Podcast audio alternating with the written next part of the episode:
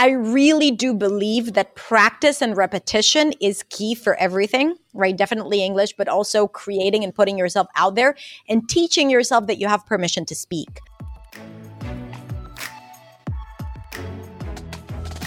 Hi, you're listening to Looks Like Work.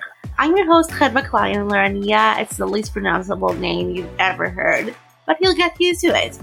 I'm a serial entrepreneur who's obsessed with curiosity, creativity, and grit, and that's just to get started. I really can't get enough of learning more about people's career choices. What fulfills them? How do they deal with burnout, with heartbreak?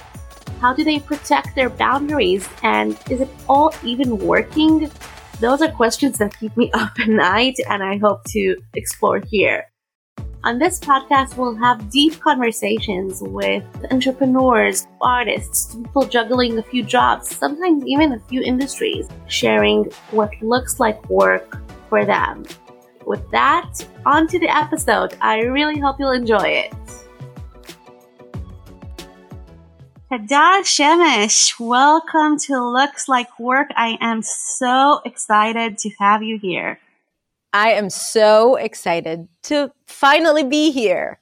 I am such a fan of yours. We know each other through many mutual friends and some mutual communities on social media, but also I found that when I needed some uh, guidance or just a sounding board or you know someone mm-hmm. to consult with you were such a huge help and such an amazing person and i really admire you as a person and as a manager and, and as a businesswoman so i can't wait to dive deeper into who you are and what you were working on and where all of these things intersect. So for everyone tuning in, Hadar is the founder of the Accent Way and she's an English communications coach. Uh, Hadar, care to tell us what all this means, how you got to doing this? Did you ever think that this would be your um, professional description? oh gosh, no. Like if you were to ask me when I was, I don't know, at the age of 20 or even 30, that was not what I had planned to become. uh, yet, I'm so incredibly grateful and happy that this is where I'm at now. And what I do, I help speakers of English as a second language communicate confidently and joyfully in English. So it's not so much about teaching them English, but helping them understand how they can communicate the English that they already know in a way that gets them what they want, in a way that does not compromise who they are and how they feel about themselves and in a way that really helps them feel authentic no matter what language they speak. And I say all that because a lot of times we tend to feel less than when speaking in a second language. And my purpose or the work that I do is to help people how that should not prevent them from reaching their goals or you know, showing up fully as themselves in English as well. And, you know, sometimes it's just an adventure or just like a hobby for people to communicate in English. And that's amazing. And I still think that people should have all these tools. And sometimes it's a matter of survival for immigrants or for people working in global companies and having to communicate in English every day, having to face a lot of fears and challenges around communicating in English. And uh, the reason why I never thought this would be my my title or the work that I do is because when I, when I grew up, I wanted to be an actress. I wanted to be an actress on Broadway in New York City. I moved to the US when I was 20. I studied acting. And from the age of 20 until 30, that was my main goal, like to work as an actress. And things happened along the way that changed the course of my life and yeah. here I am. Here I am today. And that's what also led you to even confront that need, right? To sound a certain way or to pass as a native English speaker. Am I correct? Yeah, absolutely. So I had a lot of when it comes to how I sound in English. So when I moved to New York, I was very Israeli. I had a very distinct Israeli accent. I would, you know, say my name and people would immediately ask me where I'm from. And not just because of my name, because I changed my name. I called myself Julia, so people would not ask me where I'm from, yet they did because that I did not sound like I'm from there. And that drove me crazy. So I was obsessed with immersing myself in English and immersing myself in the culture and kind of like not leaving any traces to my otherness which right now like I, I see the problem with that and i do not encourage my students to do that yet that was where i was at the at the age of 20 and then when I studied, started studying acting, it was also a matter of whether or not I would get the job, right? Because I had to have a certain accent to get certain roles. Which pool of jobs are you even applying to? Is it the, the foreigner or is it the bigger, shinier pool? And also competing with people who have grown up there. Exactly. Right. So I did not want it to be my disadvantage. And I knew like back then this was where I lived. Right. So for me, that was mm-hmm. just like the only place to live. And I had to, I had to feel like I'm an equal. And this is why working on my pronunciation and my accent has become one of the, you know, the, the most important things that I've worked on. And I loved it. I enjoyed it so much, right? I studied different dialects and sounds. And not only that, like working on my pronunciation and my accent has given me this new sense of freedom in English. So it wasn't just about sounding like them. It was also about understanding how I can invest less energy and become more effortless mm. in English. And that gave me new ways of like being in English, right? I found like a new personality in English. So I think that that is some of the things that I do today that have to do with that new sense of awareness and new sense of freedom that you gain when you when you understand how to use the language effectively? I think you touched upon a few different things that are so important, like each in, in its own merit.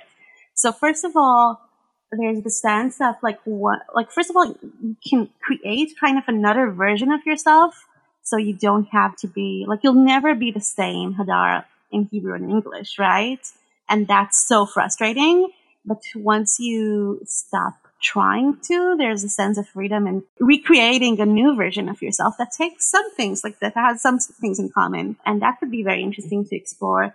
But also, one of the things that you said, which was like really struck a nerve for me and where I want to also acknowledge my privilege because I, I grew up between Israel and the US. I started speaking both English and Hebrew at the same very early age. I will say, and I listened yesterday to another podcast where you were interviewed and it was really interesting because my English, though, like I started speaking it from a very young age. I grew up in Israel speaking mostly Hebrew, and most of my English is from reading, and I still can feel it, like in the speed, you know, in the cadence of my speech and stuff like that. But I do have an accent that is, you know, more reminiscent of like American English than a lot of my friends. And I think, and as you said in the beginning, for many people, it's a way to survive because when you walk in the world speaking in a certain accent and you pass as, you know, someone from a certain place, it gives you different privileges beyond just like the, the topic of authenticity, which is a super important one. And we spoke on another episode here about code switching and stuff like that. But it gives you like a place you, you can walk into a room and own it in a different way. And I've seen it a lot with Israeli entrepreneurs in the States, but of course in other areas of life with immigrants, it's even, it's even deeper and even like more urgent. Have you, have you seen that? 100%. And this is where it gets interesting and tricky because on, on the one hand, yes, it gives you a lot of privilege. You have a lot of privilege when you walk into a room and you sound like what power sounds like, which mm-hmm. is standard English, right? Not even Southern English. We're not even, you know, New York English, but standard English. And Hollywood, we, flat. Hollywood, yeah. right? The news, what we hear yeah. of like from people who are in power or who are re- like who represent the who are culture. considered the standard, the, the, the thing you should strive Exactly. for. Yeah.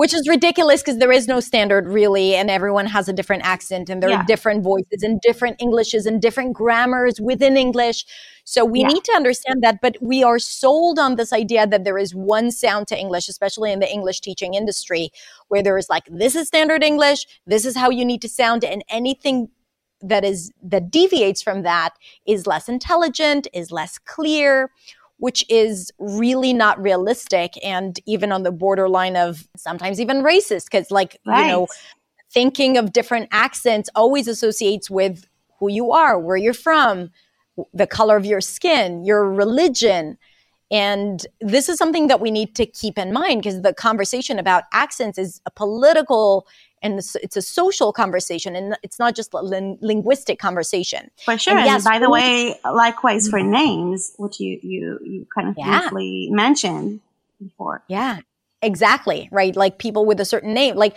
people would have opinions about you just by looking at your name. And And listen, my name is Chedva and my son's name is Chanoch. I like, I went and said like, hey, I have one. I'm going to go ahead and give it to because one is just not enough. Like I need to make a statement here. Yeah. Yeah. You know, it's like, uh, what doesn't kill you makes you stronger. well, exactly.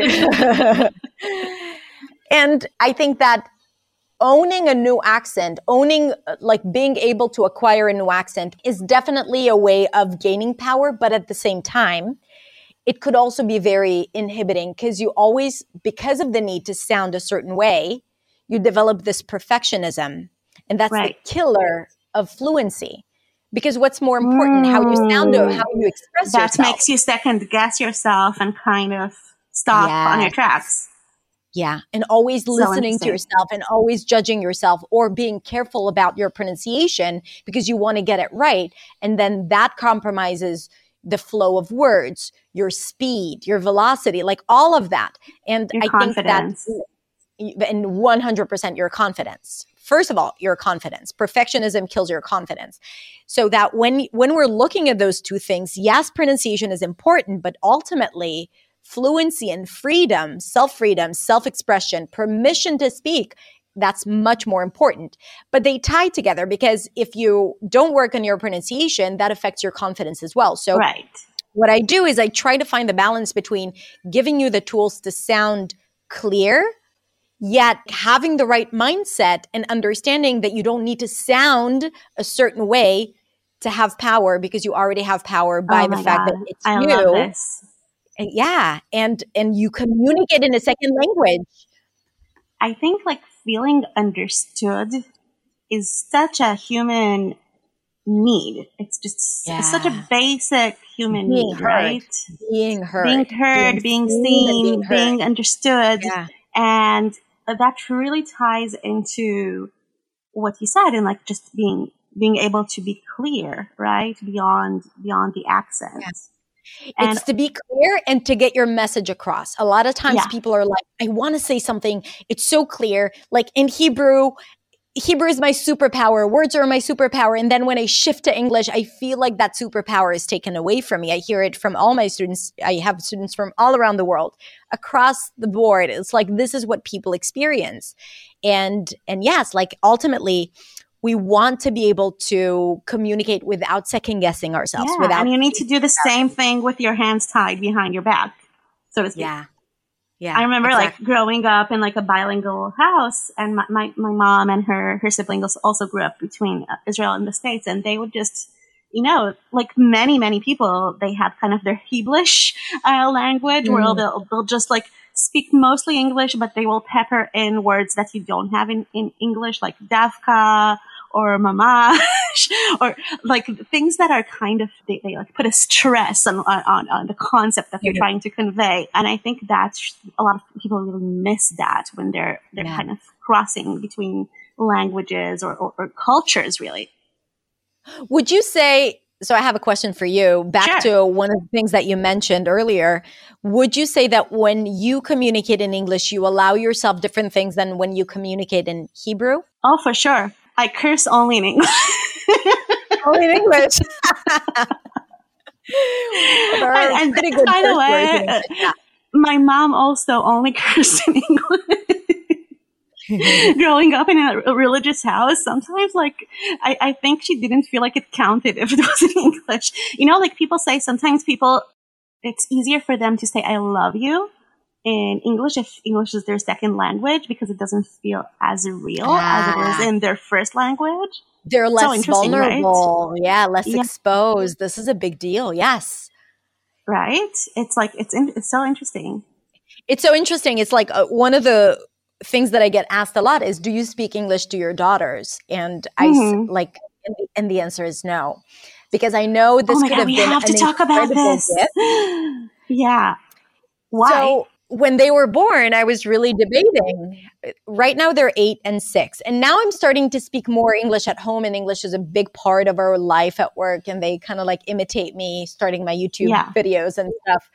But the reason why I did not start speaking to them, even though English is second nature to me, really, like I feel very comfortable in English, but it's not deeply connected to mm. my soul as Hebrew is. And I knew that if I were to say, I love you in Hebrew or metukasheli in Hebrew, auvasheli, or my love, it would not feel the same. And I did not want to compromise how my voice is able to experience, mm. like to express mm. emotions by choosing a different language. Like I wanted that unfiltered experience or unfiltered connection with the words. I am literally like I have I have shivers right now.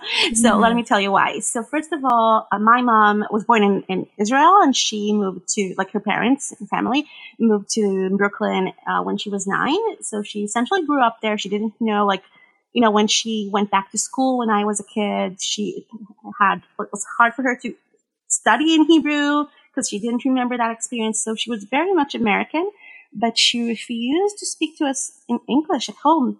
And she didn't really, she didn't really know how to explain it. She used to say it's not fair to your dad, for example.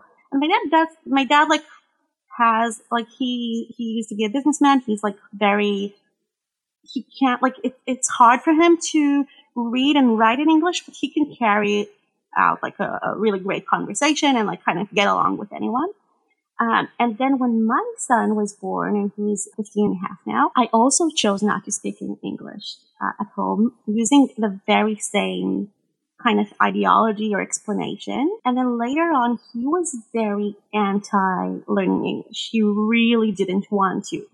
I thought when we took him on a vacation for like a family trip for a family wedding, the first time to like meet our extended family in the States. When he was eight, I was sure he was going to like say like now he really wants to understand. And he was like, no, they, they have family in Israel. They should speak Hebrew. Why should we accommodate them? He was very, very anti that. And it only really switched a few years later. And then during uh, the first lockdown of COVID, like our kind of special mommy and Chanoch time was reading Harry Potter in English together. And he started speaking in English and he had, you know, you know what? Like I grew up between the places and went every summer vacation to the States. And still I didn't have as much confidence speaking in English as much as he does. Amazing. And the interesting thing, going back to what you said, is that when he has something that he feels very vulnerable about, that he wants to share, you know, he's a teenager, he'll switch to English. It's so interesting to me. Mm. And he will have like so complete like talks with me where like they're in Hebrew and then like once it gets like a little bit deeper, a little bit more vulnerable, he's like just seamlessly gonna switch into English. Which is, first of all, like what a smart kid, and also oh, he's what the best. Great, what what an incredible tool to have to be able to communicate right. like all these different layers and yes like right. ultimately we would want them to be able to talk about hard stuff in any language right? Because i think it's important to be okay with feeling vulnerable and exposed but to have that you know as as a leverage or as a way to still communicate and not to keep quiet i think it's incredible. So kudos to your son. But um but that would also be interesting to ask for people listening to this who are speakers of one language and they try to communicate in a second language who want to feel or to sound vulnerable and expressive in their second language And yeah. then that becomes hard because there is this detachment and also trying to be safe. And then we right. don't use pitch, we don't use rhythm, we don't allow our voice to kind of like we sometimes go really, really low, you know, and just speak down. or like totally high, yeah. right? Yeah. Because again, like we feel less connected to English. And if we want to be effective communicators, I think it's also important to be able to express these emotions and using our voice to do that and giving ourselves permission to do that as well. Yeah. So, uh, quick question, like kind of going a little bit backwards. Do you have people coming to you and then saying, like, listen, lady, I understand your ideology. I even appreciate it, but I want to sound like a white man from the TV in America because I need this. I, I, know that will buy me certain privileges and like don't, right. don't don't don't tell me about what I should be striving for and what's the right thing to do. This is a great question. So, two things I have to say about this. One, yes, it happens. It happens because I have students from around the world. And I can tell you specifically, it happened to me several times in the couple of years, especially since COVID, with Asian speakers living in the US, Asian, uh, of Asian yeah. descent. AAPI, yeah. Who feel constant discrimination they Targeted. they feel it every yes every single day and they're like i get what you're saying but I'm constantly being discriminated and I need that to stop. And one of the way, like they can't control other people's thoughts, so they can control their own voice. But, but they're solving the symptom and not like they would still feel undervalued. They would still feel not enough. The question is like, how do, how do we change? The real question is like, you need to change your mindset so you don't feel intimidated when people discriminate against you or speak negatively or you experience microaggressions like right. how do you stay strong and how do you stay still knowing your worth even when you're experiencing that outside of you i think that is the solution and not just trying to blend in because racism will always rear its ugly head you know whenever it's possible so it's not just about the linguistic aspect and yeah. And then i like we do work on mindset a lot like we like part of this work is to work on the mindset. So I say, I get it. Here are the tools because they definitely teach pronunciation, but mm-hmm. this will not work unless you do the mindset work as well. It usually, when they go deep into wow. the mindset work, because it, it's part of my training, they let go of that belief. Now, I'm a content creator, so I have a ton of content out out there. And usually, people who get to me, they already know my agenda. So I usually also attract people who are more aligned with my message rather than people who can like just try yeah. to get the, the so, so, so right now in 2022, if they already got, got to you, they probably know kind of your mission and ideology and your methods. Yes, and they're willing to be coachable. They're willing to kind of like to to work on their mindset because I I talk about it a lot, and I think this is the great part about creating content is that you attract the right people, but you also you know repel those who are not right for you. Yeah, and and that's okay. You don't need to be everything for everyone everywhere. Exactly. Right? Exactly. Okay, so yeah. uh, speaking about you as a content creator, you have a YouTube channel of over six hundred thousand subscribers, which is amazing and insane. when did you start it? Well, I think the first video I posted was like in 2010 or something, and then I forgot about it. I just posted mm-hmm. something because I wanted to use it for a blog that I had in Hebrew. And then I had another, like, I recorded a video for an online course that I never ended up creating. And then I just put it on YouTube. I forgot about it. Then I think a year later, I came back to it and I was like, I saw a bunch of comments. And, uh, and I was like, oh, what is this? People are interested. And, and had like one video had 60,000 views. And I totally, for, like, I did not know. Wow. like, oh, this is an interesting platform. And in 2015, when I was nine months pregnant, I made a commitment to start releasing video every single week and start a newsletter. And I think my like knowing that I'm going to have a second child was an incentive because I've been wanting to do it for a while. And I knew that if I don't do it before she's born, I would never do it. So I, I posted my first video. I said, I'm going to be releasing a video every single week. So I held myself accountable by just making that statement. And that's it. From then on, I just kept releasing a video almost every single week. That is amazing. And there's so much to explore there, but I, I want to actually take it to a, a maybe a little bit different direction than you might be expecting.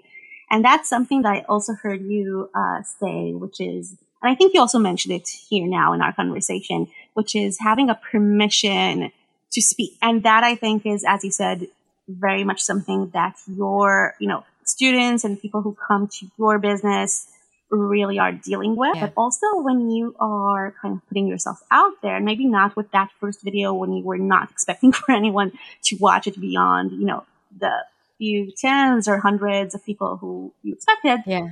It's also giving yourself permission to speak. And I, just to give it a bit of like my own context, I'm someone who has been out there for years. I was always a blog, not always, but like since, you know, the early 2000s, I was a blogger.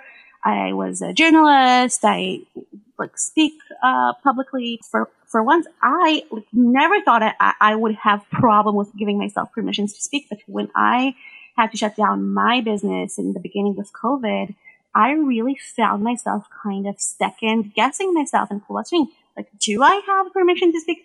Who am I to speak? Maybe I shouldn't speak. You know, I, I recorded the first six, six episodes of this podcast starting November 2020, and I only started releasing them in February 2022 because I was kind mm. of holding myself back. And I know you have your background in acting, which might have maybe helped with it or maybe the opposite. I don't know. But I'm really curious to hear if you ever dealt with that thing of like putting yourself out there, uh, especially in your field. And before it was like kind of sexy to say like, hey, not everyone has to sound like a native um, yeah. American speaker as an expert who's Israeli, who maybe thought that he'll be doing other things. How did you give yourself permission to speak? And was it like a one time thing that you dealt with in the beginning of your journey? Or is it a continuous thing? Um, that you're still dealing with right now or in different kind of stations of your life and career? So I love this question or reflection or insight, whatever it is that you just shared. And I have a lot to say about this. The answer is yes. And so, first of all, yes, like I definitely struggled with this. I think every content creator, there is no content creator out there that is like now is like a prolific creator that did ha- has not dealt with that at some point. I really do believe that practice and repetition is key for everything, right? Definitely English, but also creating and putting yourself out there and teaching yourself that you have permission to speak. So when I first started creating videos online, I, you know, I'm a non-native speaker of English, but I was not talking about it. I was not I was in a way hiding it, just like I n- named myself Julia when I just moved to the US. Like when I started my YouTube channel, I started teaching pronunciation.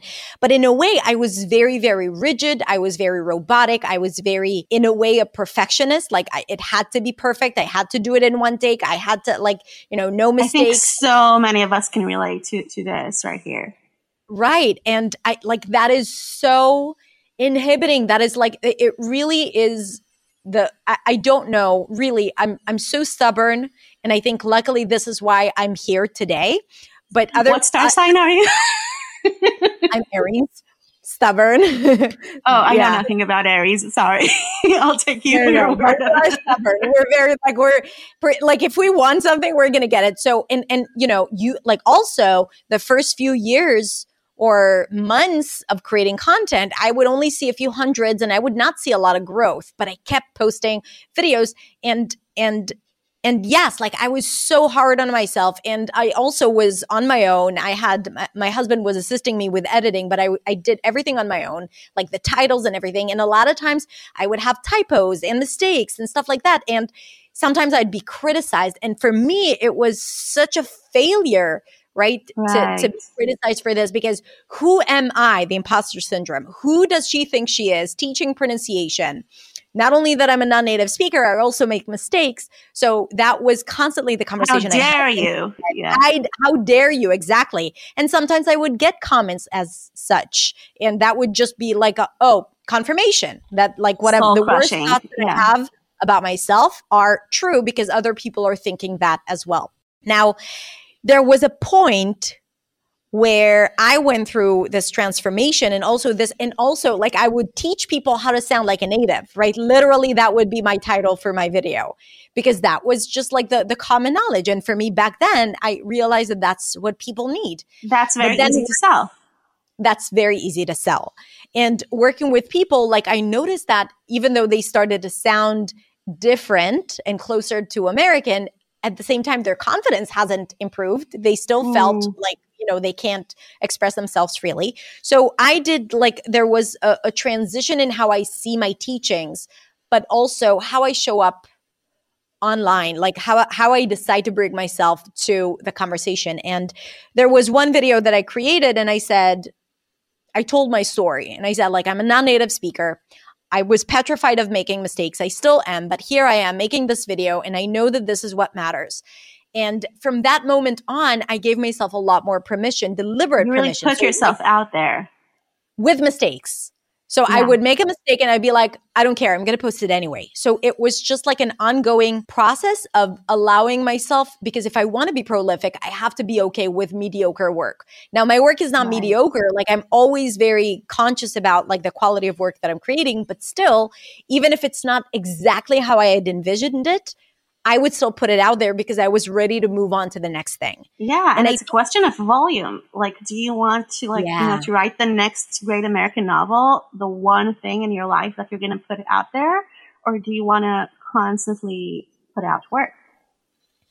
Eh, right, and even to great to write that great one American novel, like you have to whoever wrote that one, like those great novels they've written so much before that like th- oh and they beat themselves up and they had editors exactly. And a lot of writing time a lot of for me it was a lot of speaking mm. time. Now also just by the fact of producing content and speaking on camera every week i've improved. I've improved my confidence i've improved my fluency. And you know, just you asked me if I still experience it now. So, yeah, it was back then at the beginning. Then I started feeling more comfortable. You can also see it in my videos, my first few videos. The first year of my videos, year or two, I was not myself. And now mm. you can mm. see like I'm joking, I'm a lot freer you were on trying camera. to be Julia. I was trying to be Julia the teacher. And now I'm like I'm totally Hadar. I try to bring my authentic self. And in 2020, I started my podcast, which now mm. has over 1 million downloads. But back oh, then, oh, wow. which I'm so grateful for, but I was almost kind of like, I, I, was so afraid of starting a podcast that I almost did not do it because I was I totally like, understand. it's so fucking scary. Sorry, but like it's so scary. It's okay. it's We're so speaking scary. English. We can curse. exactly. I have your permission to curse. Permission to yeah. curse granted. no, but think about like you know it because it's kind of like it's just you and the microphone, and you can make mistakes, yeah. and you can kind of like even though you can edit it, it's still like you want to have that flow. I'll tell you and, another thing, which yeah. I think is like very interesting, and I I keep thinking about as we as we speak, and you know, I always joked because, and this is exactly, I, I, just did a solo episode that we posted, uh, the one before this one, and it was a lot about being comfortable in your own skin and how, like, I found myself putting, like, my childhood nickname on LinkedIn, which is Vivi, because it's, like, easier to pronounce for Americans and many European. But also, this really connects for me. Like, I used to be so proud because as a design journalist, you know, I was a 20 year old religious, very young mother living in a religious town with no TV at home. And I, w- I was writing in the Israeli equivalent to like Cosmo magazine in the mm. tone of voice, Tel Avivian or New Yorker, young 20 something who's like, you know, professional, but then like doesn't, isn't married and is like, you know, totally different, trendy. It's totally different to who I am. And I was very proud of being able to embody kind of that different self for different publications. And I'm still proud of that because I was scrappy and I made a name of my, for myself. but I'm also, you know, nowadays we speak so much about bringing your full self to work. And we spoke a little bit earlier about being understood. And when you're not bringing your full self, you're losing so much. And the world is losing because they are not enjoying or the full chedvaness or the full, you know, whoever it is. Whoever right? it is. Yeah. Absolutely. And I think it's interesting, like what you described. I feel it's very similar to me working on a character, on a role right. for a play, right? So which is legitimate. Like, it's just like not yes. you. Yeah, it's not you, but it's not your personal blog. So let's say if this was if this were your personal blog and you'd be like with a different right. in a different style than your own, I'd be like, okay, you know, That's, what are in different stages of your life you try to find out who it what does it mean to be fully yourself? Because it's different when you're a mother of two, when you're 40 something or 30 something, when you, you know, yeah. you, when you're a manager, it's, it's different. Like for me, for example, shutting down a, a, a startup and starting a new one. If I tried to write exactly or to do this podcast exactly in the voice that I had three years ago, it would be mm. almost as much pretending or as like inhabiting a character as it was, you know, when you were acting or when I was writing for, for Cosmo mm-hmm. magazine, for example, right? Does that make sense? I think exactly, absolutely. And I think, you know, that what that tells me is like, you know, or reminds me of is that sometimes we try to sound like what we think people expect of us to sound like, right? We have yeah. this like this idea that people want to hear this, people want to hear this chedva or this hadar. And uh, it is a part of you that you just saw that people respond very well to. It doesn't have to be hmm. foreign to you. It's part of you that was completely legit, completely natural and authentic. It's just like you get that positive reinforcement from outside that this is the part people kind of gravitate towards and then you start kind of muting the other parts. Yeah. Yeah. I think awareness is important, like how much of it you're doing just to get attraction or to communicate with that audience. I think writing is different because you are writing mm-hmm. for the people reading it rather than you communicating, especially if you write for other people, like in comparison to just like, you know, owning the the the the brand tone of voice versus your own tone of voice. Yeah. And I think permission permission to speak ultimately is like knowing what feels you you know like what what what doesn't feel like i'm i'm moving away i'm saying things in a way that like i think people expect to hear yet i don't feel like i don't believe myself you know when we feel yeah. that it's a, it's, it's a matter of like okay let's ask the right questions and let's see what is holding me back from doing this. Now, again, like when speaking a second language, sometimes it's, oh, it's the grammar. Oh, I don't have enough words. Oh, I don't have this, this, and that. But it's interesting because sometimes we don't communicate with this vast vocabulary in our first language, yet we feel expressive and authentic. I so actually find that I, I kind of communicate with less vocabulary yeah. in Hebrew because I just stick to those, like, you know, slang. right and it's like and and like people already have that common they have that commonality so you don't have to say a lot so you just like yeah. say that whatever whatever slang is trendy at, at the moment and you don't have to say much more whereas like when you're speaking to people who are maybe even they do share a language but they're coming from different subcultures or different locations you have to like work more and then you sometimes use language more which is actually pretty exciting yeah yeah. So I will say something which is kind of, I don't know if it's even an observation, but it's something that I've read recently and I really loved it. So you're familiar with Jane Eyre, right? And there's like mm-hmm. the, the, the mad woman in the attic, right? Mr. Rochester's wife. Mm-hmm. Spoiler mm-hmm. alert from like 200 years ago. And I read recently and I, really want to find it and put it in the show notes how we all have that mad woman in the attic, or many of us do have the, that mad woman yeah. in the attic. It's just a part of us. And, yeah. and it's just like really interesting when we speak about the entire world, which is like beyond language, right? Just of communicating and bringing your full self. Yeah. Okay, so I want to switch gears a little bit mm-hmm. because one of the things that I really admire about you is the business person. And I'm not talking numbers because I don't know, but I'm talking more about how your business evolved, how you're building it in terms of team, in terms of offerings, and I have to say, even I like, we've known each other for a while, but I, am not sure that I know the extent of what you're doing. And from what I understand, you started from really like teaching people, right? One on one or, or like online. Can you tell us a little bit more? First of all, what are like your offerings? You don't have to like tell us about all of them, but how, how is it built right now? What can mm-hmm. people expect? And then also, why did you build it that way? And like, mm. what's kind of the intent, the intent and the intention um, behind that? Behind like when you're looking kind of forward, I just saw another job description that you put up. Mm. What are you thinking about when you're building your team and your offerings, which kind of, of course, reflect each other?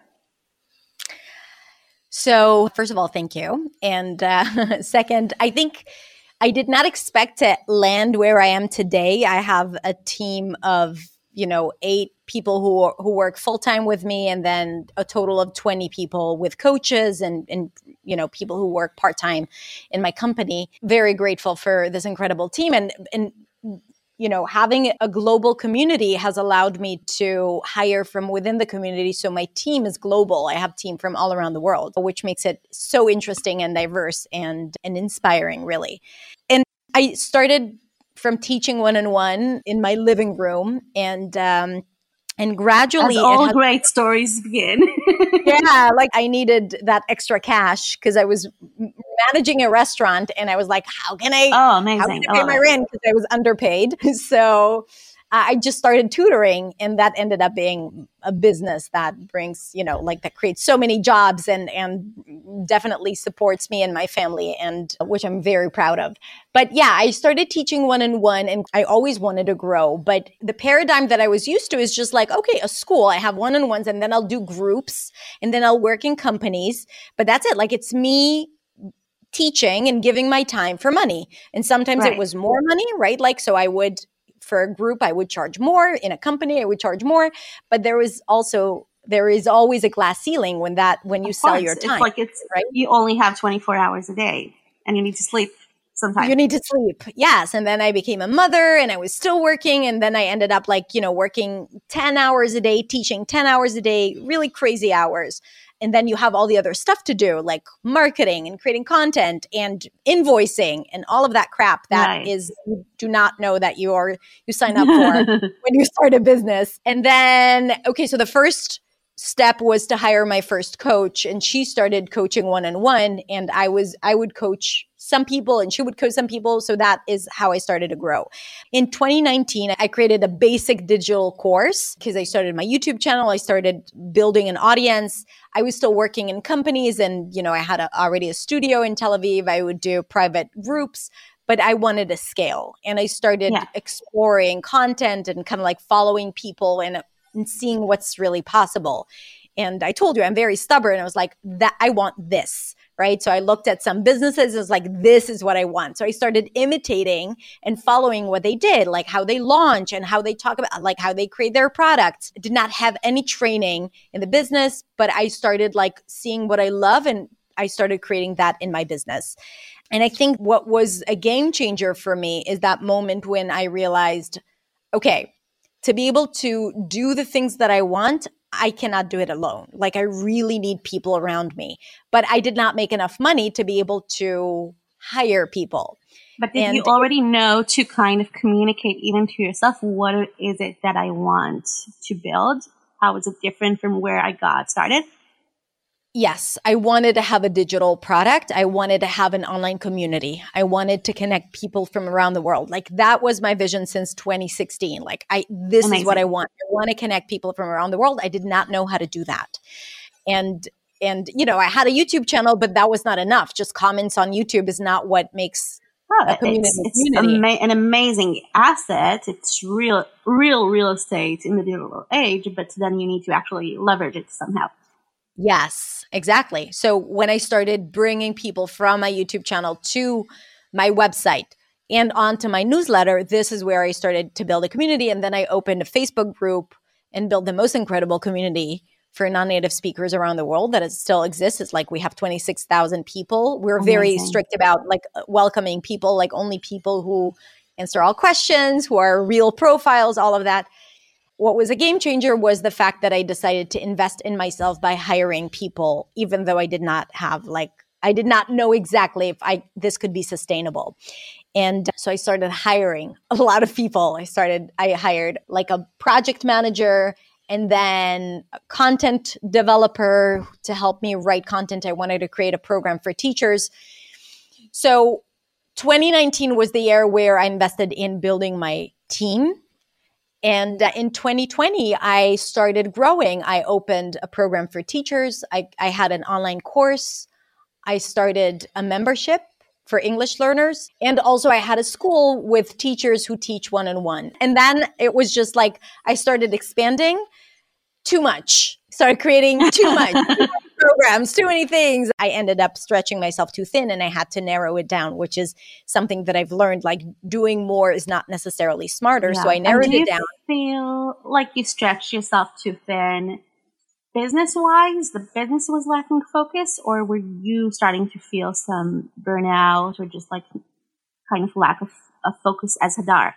Both. I think both. Like for definitely me i created a membership for teachers where i had to create a lot of content every single month. It's insane. Like before creating a membership you have to know if you have the capacity to do that. And i did for a year and then it started becoming and also my business because i was launching my my signature program and i did not even have the capacity or the time to launch my other programs like my teachers program. So i uh, ended up not opening doors not bringing in new people. So it became less profitable. So it's both. I think strategy is really important and planning. I don't regret anything because I've learned so much from it. That was your learning curve. Exactly. That was my lesson. It was, and, and it was incredible. The community was incredible. And I ended up bringing in teachers who are now my coaches. So I oh, really amazing. That, that what helped yeah, you kind of allowed you to grow yeah, what helped you kind of catch yourself? Like, what was kind of the point where you said, like, hey, hey, wait a minute. Like, it's not just that I'm tired. It's not just that I, I can't get to doing those things. It, I really need to sit down and like decide, like, yeah. what am I continuing to do? If I'm continuing to do this, what resources should I bring in? Like, how, how did that look for you? Kind of internally like that's yeah. that's realization so closing the teachers membership i i knew that i should do it like 6 months before i actually closed it and this is a big oh, lesson. I relate so much. Oh my God. Gosh. so there. Like we know what we were supposed to do, and then we talk ourselves out of it, so and then we're like, hard. because it's just like you said so about hard. the imposter syndrome. It's also you're like, maybe you're just whining. Maybe like everyone can yeah. do it except for you. Maybe, maybe I can just, figure it out. I need yeah. to use my resources differently. And you're stubborn, which is like what served yeah. you all those years. So maybe that will serve you here now if you just push hard enough. Maybe you can make it work, right? No, but we got to listen to our gut feeling because it like to your question, it's very simple. I lost the joy, right? I was not enjoying mm, it anymore. Mm, and I then love, like, I, love what Thank I do. Thank you for being so vulnerable. no, really. And I, I'm, I'm I don't want to say that like out loud because I, I don't feel it's fair for my students and my, you know, the, like the, the students that I've had. And I love them so dearly and I keep supporting them till this day. But I stopped enjoying doing it and it's not fair for them it's not fair for my team it's not and it's not fair for me. And i had a huge relief when i once i said that's it. It's gone. Sometimes you dry up from within. I think we have this kind of legend of like if you keep like doing what you love you it will just like refill right? That's this spring no.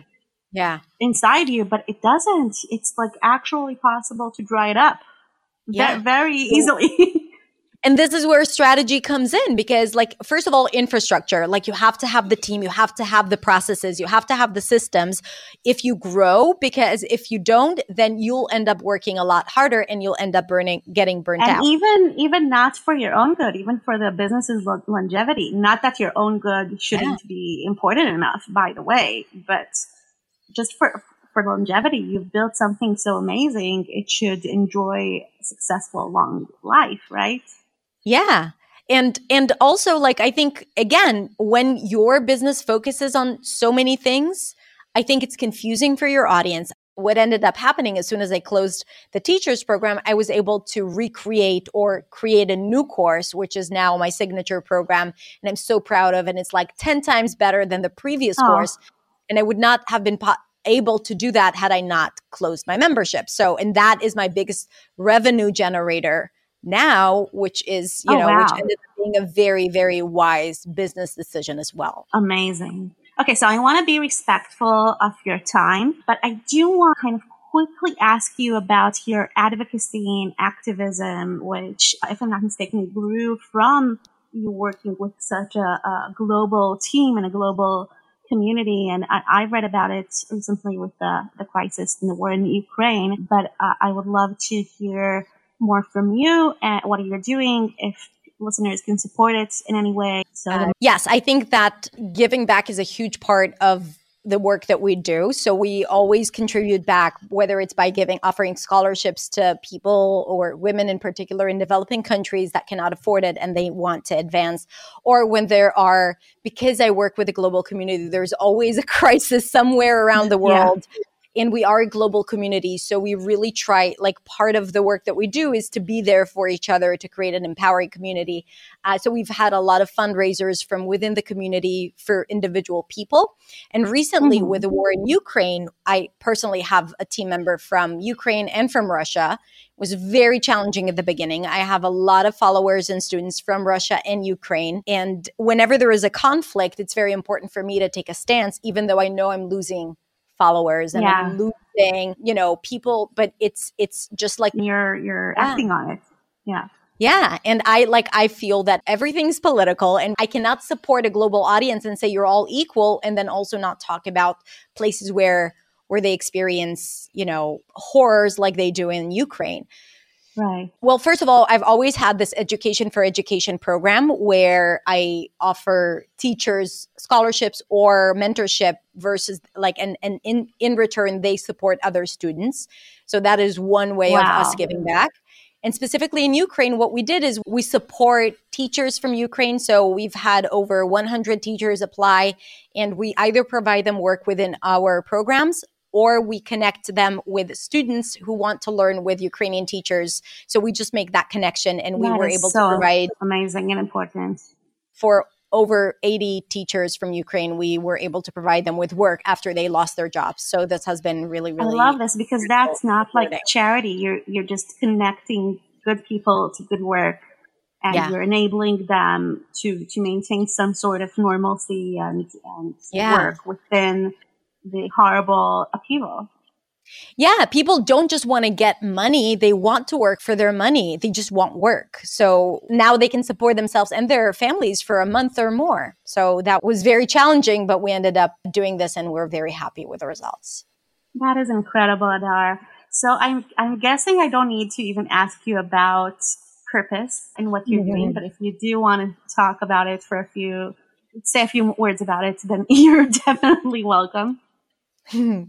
so I think like my purpose or one of my values is really to serve and to nurture. Like, and I think what, going back to what you said at the beginning is to give people this feeling that they're seen and heard. And for me, you know, to be able to uh, give them the tools to express themselves so that they are seen, so that they are heard, it's the biggest reward ever you know, just before we met for this podcast, I had a coaching session, and the last hot seat that I had with a student is with a woman named Sarah. She's from, she's from Latin America. She's been living in the US for 14 years. And she started this conversation and she said, This is Mother's Day.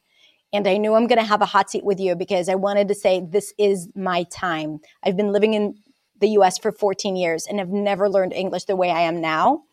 And wow. I've never felt so joyful about English the way I am now. And oh, I know wow. that this is my time and I deserve it. And, you know, for Mother's Day, that's the gift I'm giving myself today.